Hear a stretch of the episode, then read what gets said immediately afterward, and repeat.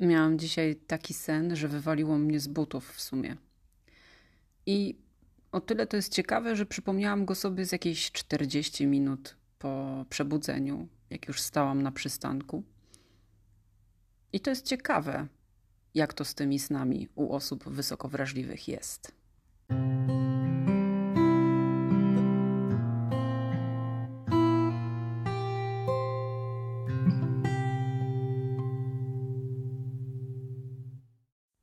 Ostatnio zauważyłam, że dużo osób mi opowiada o tym, co im się śniło.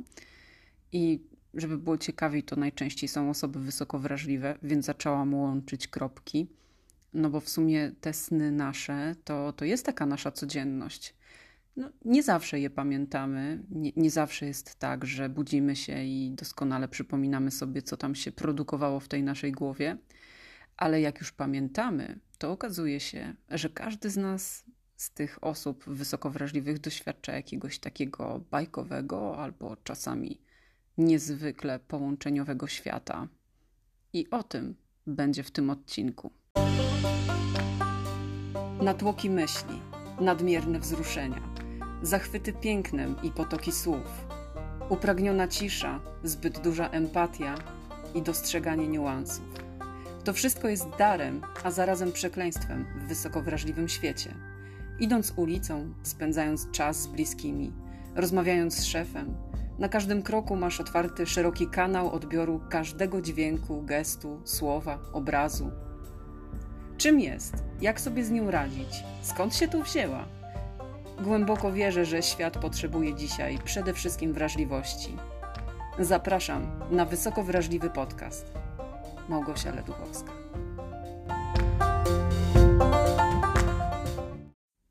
To znaczy, oczywiście, że tak, że sny są jakąś reprezentacją często pomieszania naszej rzeczywistości i tego, co w nas pracuje w tej chwili, a potem tak naprawdę miesza się to wszystko z jakimiś takimi nonsensami. I ja ostatnio doświadczam jakiegoś takiego dziwnego połączenia e, ze światem umarłych. No i teraz właśnie gromko wyłączają ten podcast wszystkie najbardziej racjonalne osoby słuchające tego, co mam do powiedzenia. Ale trudno, zaryzykuję. To jest moja codzienność i, e, i chcę się nią dzielić. Mm, tydzień temu nagrywałam odcinek o ciszy i opowiadałam ci, że pożegnałam właśnie kogoś bliskiego. No i dzisiaj ta osoba przyszła do mnie właśnie we śnie. I sen był totalnie dziwny, bo jakby we śnie budziłam się ze snu i obudziło mnie jakieś takie telepanie, trzęsienie, jakby trzęsienie ziemi. I kiedy otworzyłam w tym śnie oczy, to okazało się, że jadę na tylnym siedzeniu jakiegoś terenowego samochodu, który jest prowadzony przez nikogo, ale jedzie twardo po leśnej drodze. Nawet wiem, która to droga, wiem, jakie to jest miejsce. E, obok mnie siedzi mój tato i Budzę go i mówię, tato, tato, bo my jedziemy e, jakimś samochodem i nie ma kierowcy. No i mój tata bardzo szybko e, przesiadł się z tylniego siedzenia w tym śnie na e, siedzenie kierowcy. To dziwne, że nie ja to zrobiłam, w końcu jeżdżę samochodem. I chyba nawet dobrze. O, taka autoreklama. No i właściwie jak tylko tata przejął stery tego samochodu, zatrzymał auto, to właśnie zmaterializowała się ta osoba, którą tydzień temu pożegnałam. No i właściwie jakby okazało się, że nas, nie wiem, we śnie przetransportował do tego samochodu i gdzieś nas próbował wywieźć, ale po to, żebyśmy się obudzili.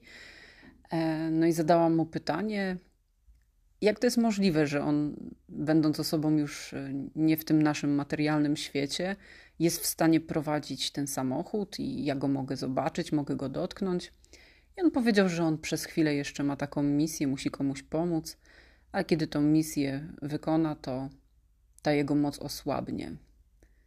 I ja po prostu, stojąc na tym przystanku, jak mi się to wszystko jakoś tak odkleiło, a domyślam się, że to było może z jakieś pięć minut mojego ostatniego e, etapu spania, to mnie aż tak zmroziło, a potem zaczęły się rozkminy. Generalnie e, nie znajdziecie tego na żadnej mojej stronie internetowej ani w żadnym chyba miejscu tego nie opublikowałam, ale w 2017 albo 2016 miałam epizod e, uczestniczenia e, w szkole psychoterapii procesu, która, która generalnie mnie bardzo ciągnęła. No i podejście psychologii procesu bardzo mocno zazębia się z analizą snów i taką pracą wobec tego, co, co ta nasza reprezentacja umysłu, naszej jaźni, naszej tożsamości podpowiada nam w trakcie tego dziwnego zjawiska, jakim jest sen. Ja tam tylko studiowałam przez trzy miesiące. E, z, z, różnych powodów nie pokontynuowałam dalej tej nauki, chociaż niezwykle fascynujące to wszystko było. Ale właśnie mm, jak sobie pewnie myślisz, to, to, to pewnie myślisz, że to analiza snu, że jakieś senniki, e, że jak ci się śni ząb, to e, wiadomo, że jakaś choroba albo zwiastowanie jakichś innych tragicznych zdarzeń.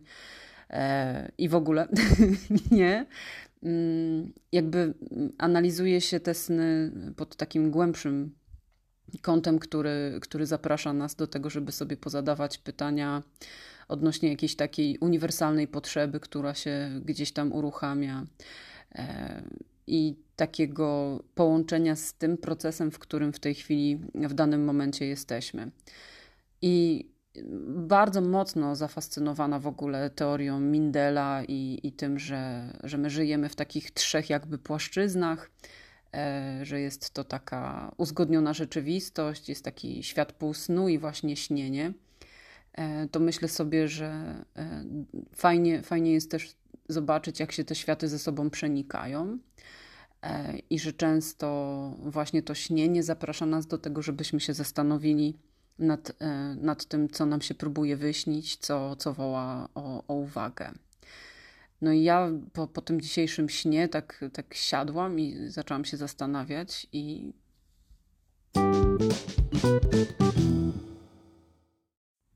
no i na takim poziomie logicznym to pewnie powiem o jakiejś tęsknocie. Nie zdążyłam się z tą osobą pożegnać i na pewno jakieś takie poczucie niedopowiedzeń e, we mnie funkcjonuje i na jakimś nieświadomym poziomie pewnie działa. Ale inna rzecz, która, która się gdzieś tam cały czas przewija, to zastanowienie, dlaczego nie ja właśnie siadłam za tą kierownicą i nie przejęłam sterów w ratowaniu nas dwojga. E, jakieś miałam zaufanie do tego pędzącego auta. Naprawdę po tych wertepach leśnych e, zasuwało z dość dużą prędkością i trzęsło no, niemiłosiernie. E, a z drugiej strony tak jakaś taka chęć y, ocalenia mojego taty, żeby absolutnie nic mu się nie stało. E, I tak e, zaczęłam się też zastanawiać, na ile ja oddaję kontrolę, a na ile to jest jakaś nowa rzecz związana z zaufaniem, że wszystko, co się dookoła dzieje, jest najlepszą wersją zdarzeń. I skoro się tak dzieje, to najprawdopodobniej to jest najlepsze, co mogło mnie spotkać. A z drugiej strony, e, takie dość zastanawiające o, o ten, ten, komunikat te, tej osoby na koniec, że jeśli nie wykona jakiejś konkretnej rzeczy do końca, nie, nie ukończy jakiegoś zadania, no to ta moc jeszcze będzie silna. I najpierw bardzo silnie ja myślałam, że to chodzi tylko i wyłącznie o modlitwę, o jakieś takie E, wsparcie tej, tej mojej bliskiej osoby w tej, tej drodze do, do, do tego spokoju, o który chodzi. Ale potem pomyślałam też, że to nie tylko to, że to też jest zaproszenie trochę do zaakceptowania tego, że każdego z nas to czeka i trochę nie wiadomo kiedy, ale jakby poczułam, że to jest też przekaz o tym, że moc będzie, dopóki będę wykonywać jakieś konkretne zadania. I nie mogę ci powiedzieć o, o co dokładnie chodzi, bo to taka moja osobista rzecz, ale mam takie poczucie, że dostałam taki znak i, i ta moja podświadomość mi cały czas podpowiada, że ja jestem w jakimś trudnym zadaniu, e, że możliwe, że mam też wsparcie tych wszystkich e, osób, e, mocy, energii, które dobrze mi życzą. No i że ta moja moc sprawcza połączona z tym zaufaniem, że ja nie siadłam za tą kierownicą i czułam, że nic mi się tak naprawdę chyba nie stanie tutaj, że jest trudno, ale mimo wszystko będzie wszystko dobrze, to, to tak jakby takie poczucie, że, że mam jakiś taki spadochron, że, że, że coś mnie właśnie e, ochrania.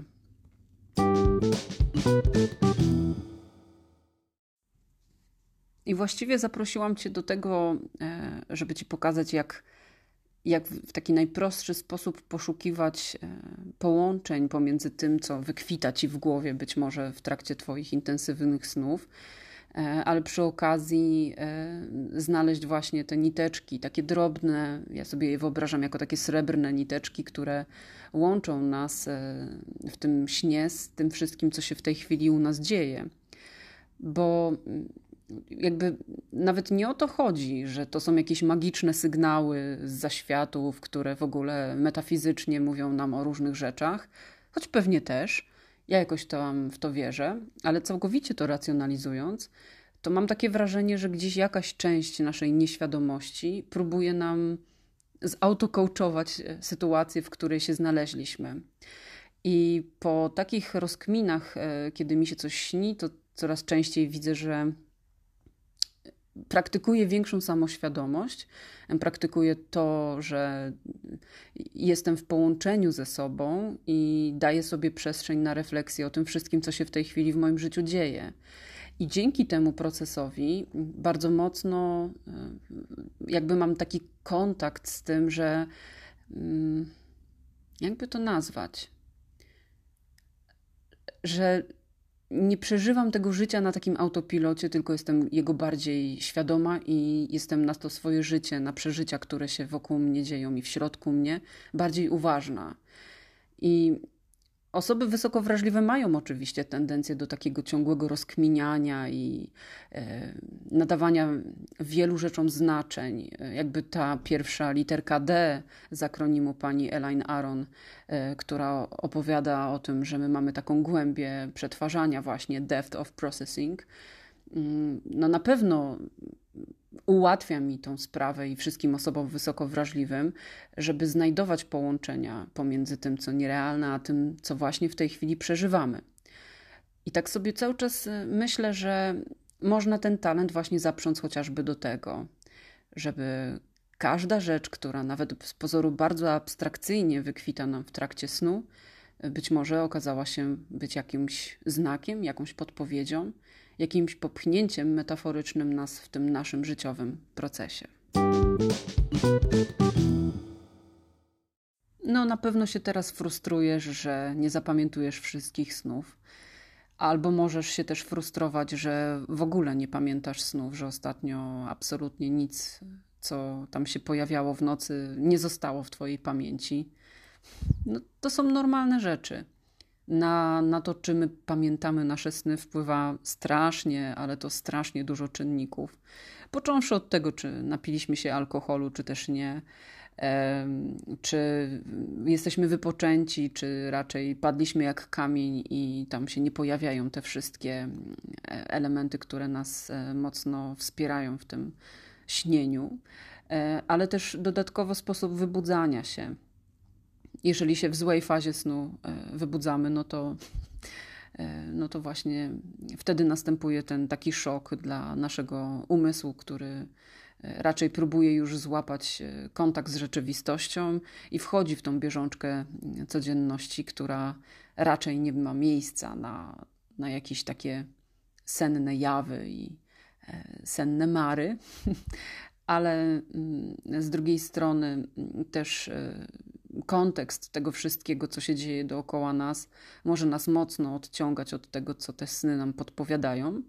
Im bardziej jesteśmy zanurzeni w takim racjonalnym, powiedzmy, świadomym funkcjonowaniu, bo w psychologii procesu absolutnie e, ta uzgodniona rzeczywistość nie jest o, o takim racjonalnym działaniu, tylko raczej e, tylko i wyłącznie pozbawionym e, całokształtu i całości pełni, którą my dysponujemy to mimo wszystko, jeżeli jesteśmy bardzo przyzwyczajeni do intelektualizowania, do mm, raczej stąpania po takich realnych granicach, e, no to właściwie wtedy zamykamy tę drogę na to, żeby te sny nam się mogły jakoś mocno objawić.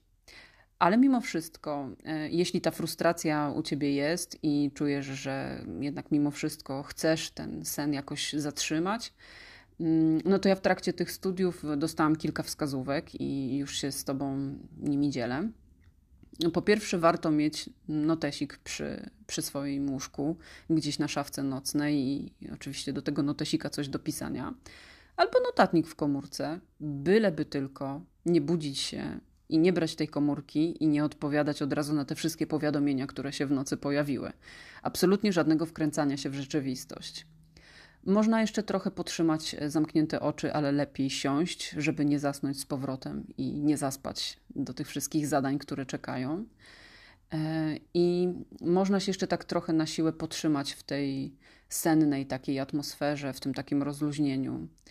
E, no i jeśli mamy na to właśnie przestrzeń, to dobrze jest właśnie nie łapać kontaktu wzrokowego z rzeczami, które dookoła nas wołają.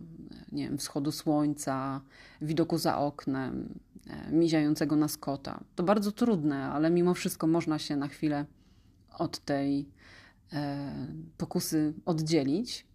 I dobrze jest złapać chociażby jedną rzecz, jakiś jeden element, który pamiętamy, który gdzieś tam rezonuje. Nasza głowa potrafi nam potem odbudować to wszystko i powoli, powoli za pomocą tego jednego małego zahaczenia odbudowuje się cała struktura tego ostatniego snu, który nam się przyśnił, a może nawet kilku.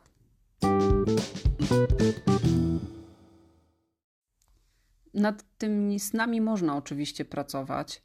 E, ja jestem zawsze ciekawa tego, co się ludziom śni. Jakoś mnie to wkręca, bo niezwykłe rzeczy ludziom przychodzą do głowy.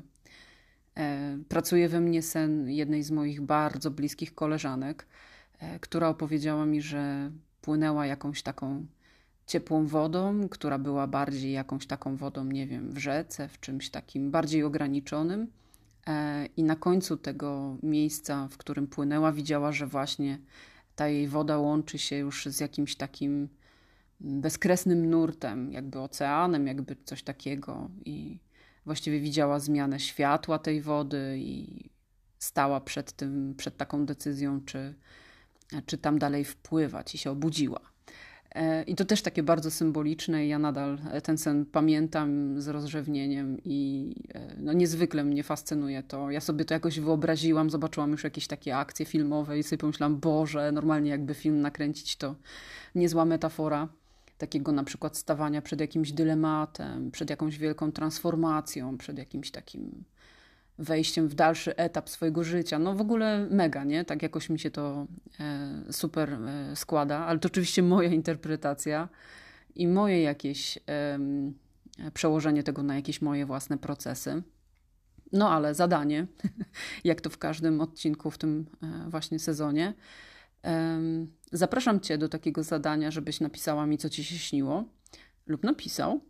E, i spróbujemy razem to porozkminiać. E, może tak być, że na przykład poczekasz na moją odpowiedź e, jeden dzień albo kilka godzin, ale obiecuję na każdą wiadomość odpowiedzieć. Piszcie do mnie na Instagramie, co Wam się śniło, pozadaję Wam trochę do tego pytań. I to będzie bardzo ciekawe. A najfajniejsze sny spróbuję streścić bez podawania autora i umieszczę w swoich Insta Stories.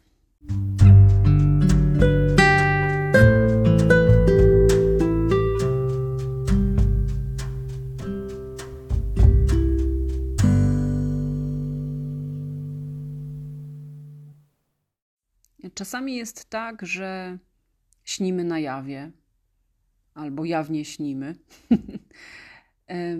Czasami jest tak, że trochę nie potrafimy rozpoznać, co się dookoła nas dzieje, szczególnie kiedy dzieje się dużo, e, te rzeczy nas bardzo absorbują. Czasami mamy wrażenie, że przeszliśmy z punktu A do punktu B zupełnie nieświadomie i byłoby to bardzo, bardzo symilarne z tym, że ten moment, kiedy w ogóle nie byliśmy świadomi tej drogi, jest e, raczej poziomem takiego półsnu, a może nawet snu. Czasami zupełnie nieświadomie wykonujemy różne rzeczy i potem widzimy ich skutki, i ten sen się czasami wkrada w tą naszą rzeczywistość, tą uzgodnioną rzeczywistość. Warto się przyglądać rzeczom, które dzieją się niby z przypadku, a niby jakoś tak realnie, które na ten dalszy nasz żywot mają mocny wpływ. Osoby wysoko wrażliwe z taką rozkminą na pewno sobie po, poradzą. I o to wyłapywanie elementów snu w waszym codziennym życiu, o chwytaniu e, tego snu, który właśnie wam się przyśnił, pewnie będę jeszcze nieraz pytać. Śnijcie i żyjcie. Małgosia Leduchowska, Wysoko Wrażliwy Podcast.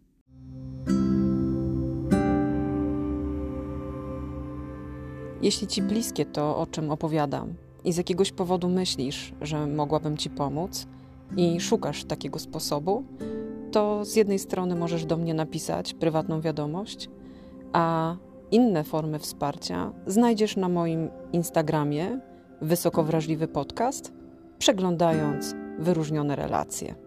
Zapraszam.